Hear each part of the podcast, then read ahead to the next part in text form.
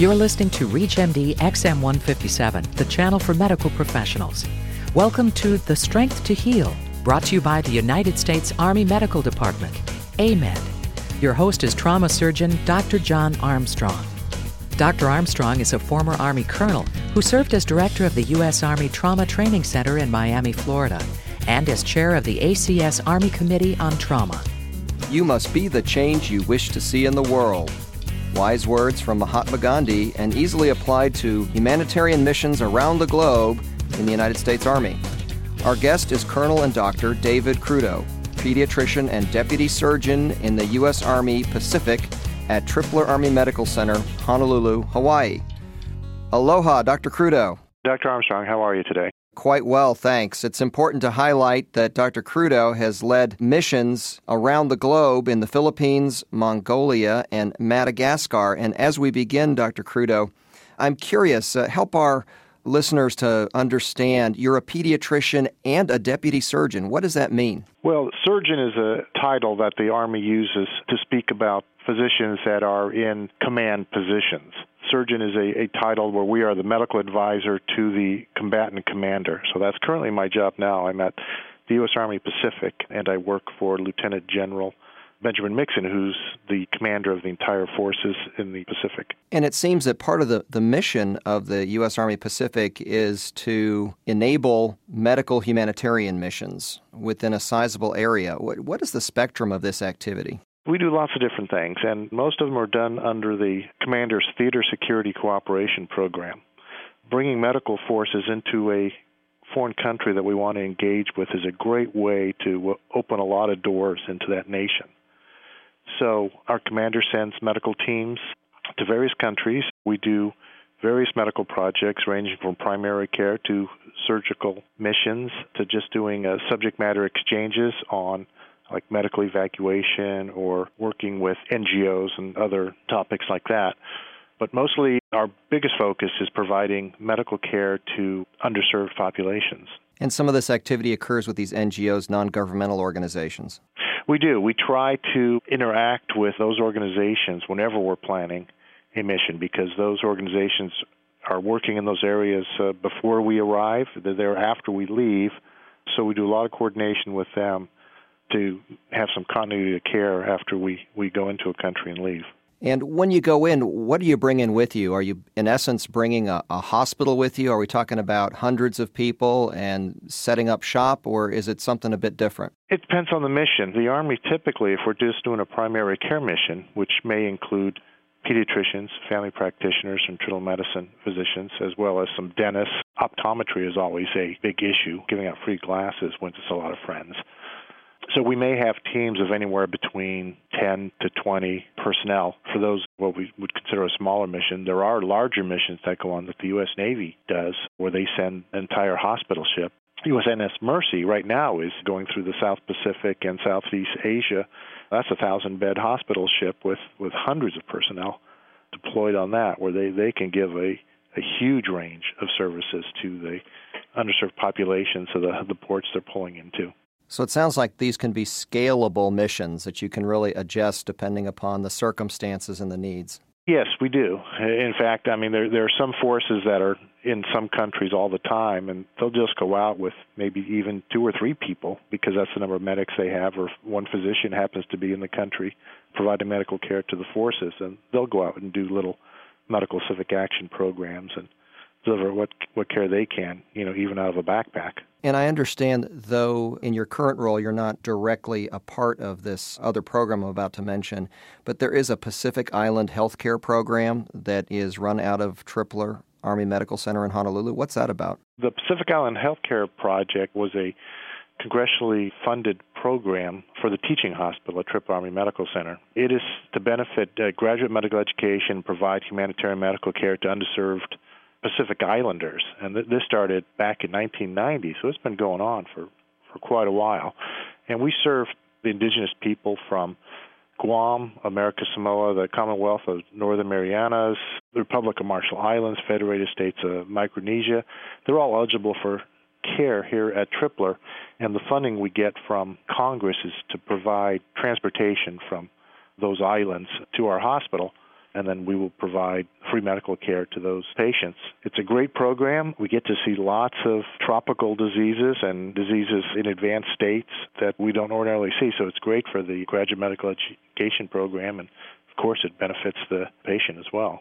And as part of this network, then, with these islands that are scattered across the Pacific Ocean, is there a remote communication opportunity with these patients when they're back on their islands? We, we do. Over time, we have developed telemedicine workstations in many of these smaller islands that are out there so that the medical officers on those islands can communicate with the specialists at, at Tripler basically through the internet. Sounds like you're bringing high tech across the Pacific. We are, and we do a lot of telemedicine things, not just web based too, but we have a remote electronic ICU where our intensivists actually have cameras and phones in the intensive care units of some of the military facilities on Guam and Korea where they can you know, help manage ICU patients, you know, in those places that don't have an intensivist. If you're just tuning in, you're listening to The Strength to Heal, brought to you by the United States Army on ReachMD XM 157, the channel for medical professionals.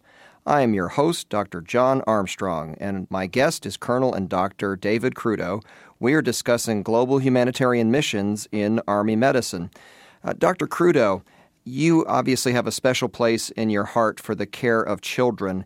Uh, what is the role of the pediatrician in these humanitarian missions? Well, it's it's clear in the humanitarian missions, whether we're just going in under a uh, army engagement or actually following up after a conflict or or complex humanitarian mission, that there's a huge number of children that were affected by whatever, especially like disaster relief, a cyclone going through Bangladesh last year that we happen to have a team there that, that helped out.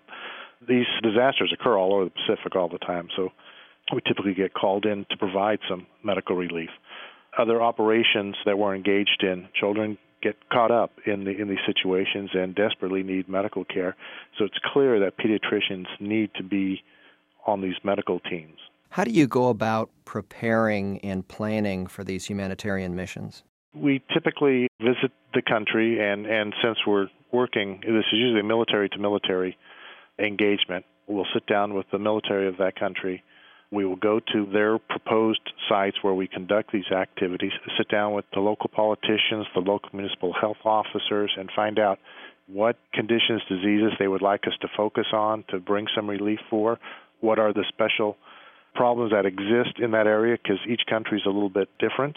We work with the NGOs. If they have medical capabilities as well, they give us input to what the current problems are, and we try to address those as we plan. So we'll tailor our team and our medication supply list to what those countries have requested us to do. And once you're in the mission, how do you know that you're succeeding? Well, some of the smaller missions that we do, where we're just in there doing some primary care, and moving maybe moving from village to village on a daily or every other day basis, it's it's a little difficult to see that that we've made a, a huge impact. We rely on the NGOs to give us some feedback later on. We do go out and solicit that to see how our missions have been effective and how we could do things differently. We communicate back with the say the civil military affairs officers of the, the host nation's military. Again they go out to the countryside that we've just visited and kind of solicit feedback on what was actually done there and what kind of effect we had.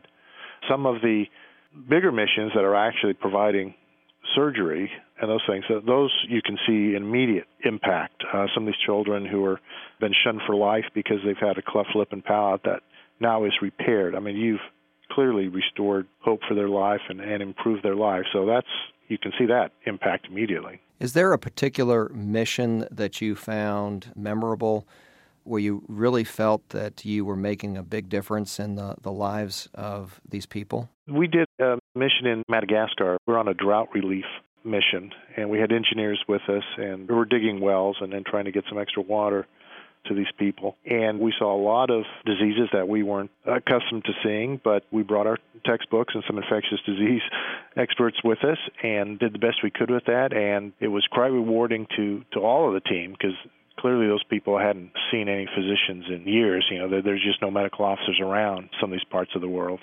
And when you leave, the local population usually has a you know parting ceremony for you. You do some cultural events to learn more about them. They're they're very thankful. We exchange gifts they're all just all rewarding. It sounds like you really become part of the lives of these villages. We do. Usually, their chief political leaders uh, again come and greet us and and reward us, and they, you know they don't have a whole lot to give us, but just the you know kind of the little token gifts that they give us. Uh, everybody just walks out of there with a huge place in their heart for all the people that you've tried to help. Well, beyond the humanitarian missions and the regular care that pediatricians provide in Army medicine, what is the role of the Army pediatrician in the global war on terrorism? It's twofold. The military has a, you know an extensive medical presence in every base for the Army, Air Force, Navy, Marines, Coast Guard, and most of them have pediatricians assigned, and they, on a day-to-day basis, take care of those service members' children. It is a great comfort and a great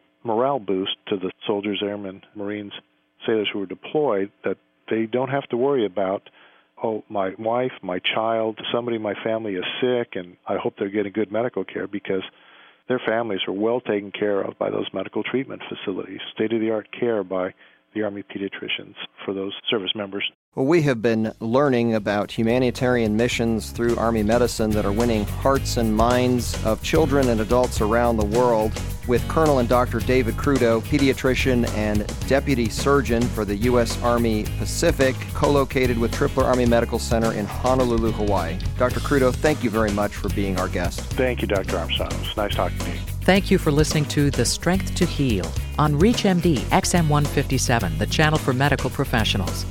The Strength to Heal is brought to you by the United States Army Medical Department, AMEDD. For more information on this or any other program, and to access our on demand features, please visit us at ReachMD.com. For more information regarding Army medicine, go to healthcare.goarmy.com slash heal to learn more.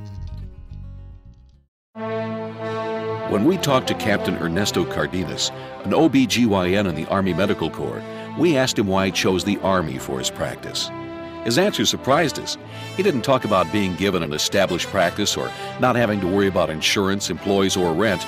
He didn't say that he enjoyed having the most advanced technology at his disposal or being a member of one of the world's largest healthcare systems. Captain Cardenas talked about giving back to the country that had given him so much. He went on to tell us about practicing in a humanitarian mission to his native Colombia and the sense of pride he felt in providing free care to people in need there. A medical career in the U.S. Army or Army Reserve is rewarding on many levels, personal and professional. You can reward your career, your country, and your life for a lifetime. Exercise your strength to heal. Visit healthcare.goarmy.com slash heal to learn more. That's healthcare.goarmy.com slash heal.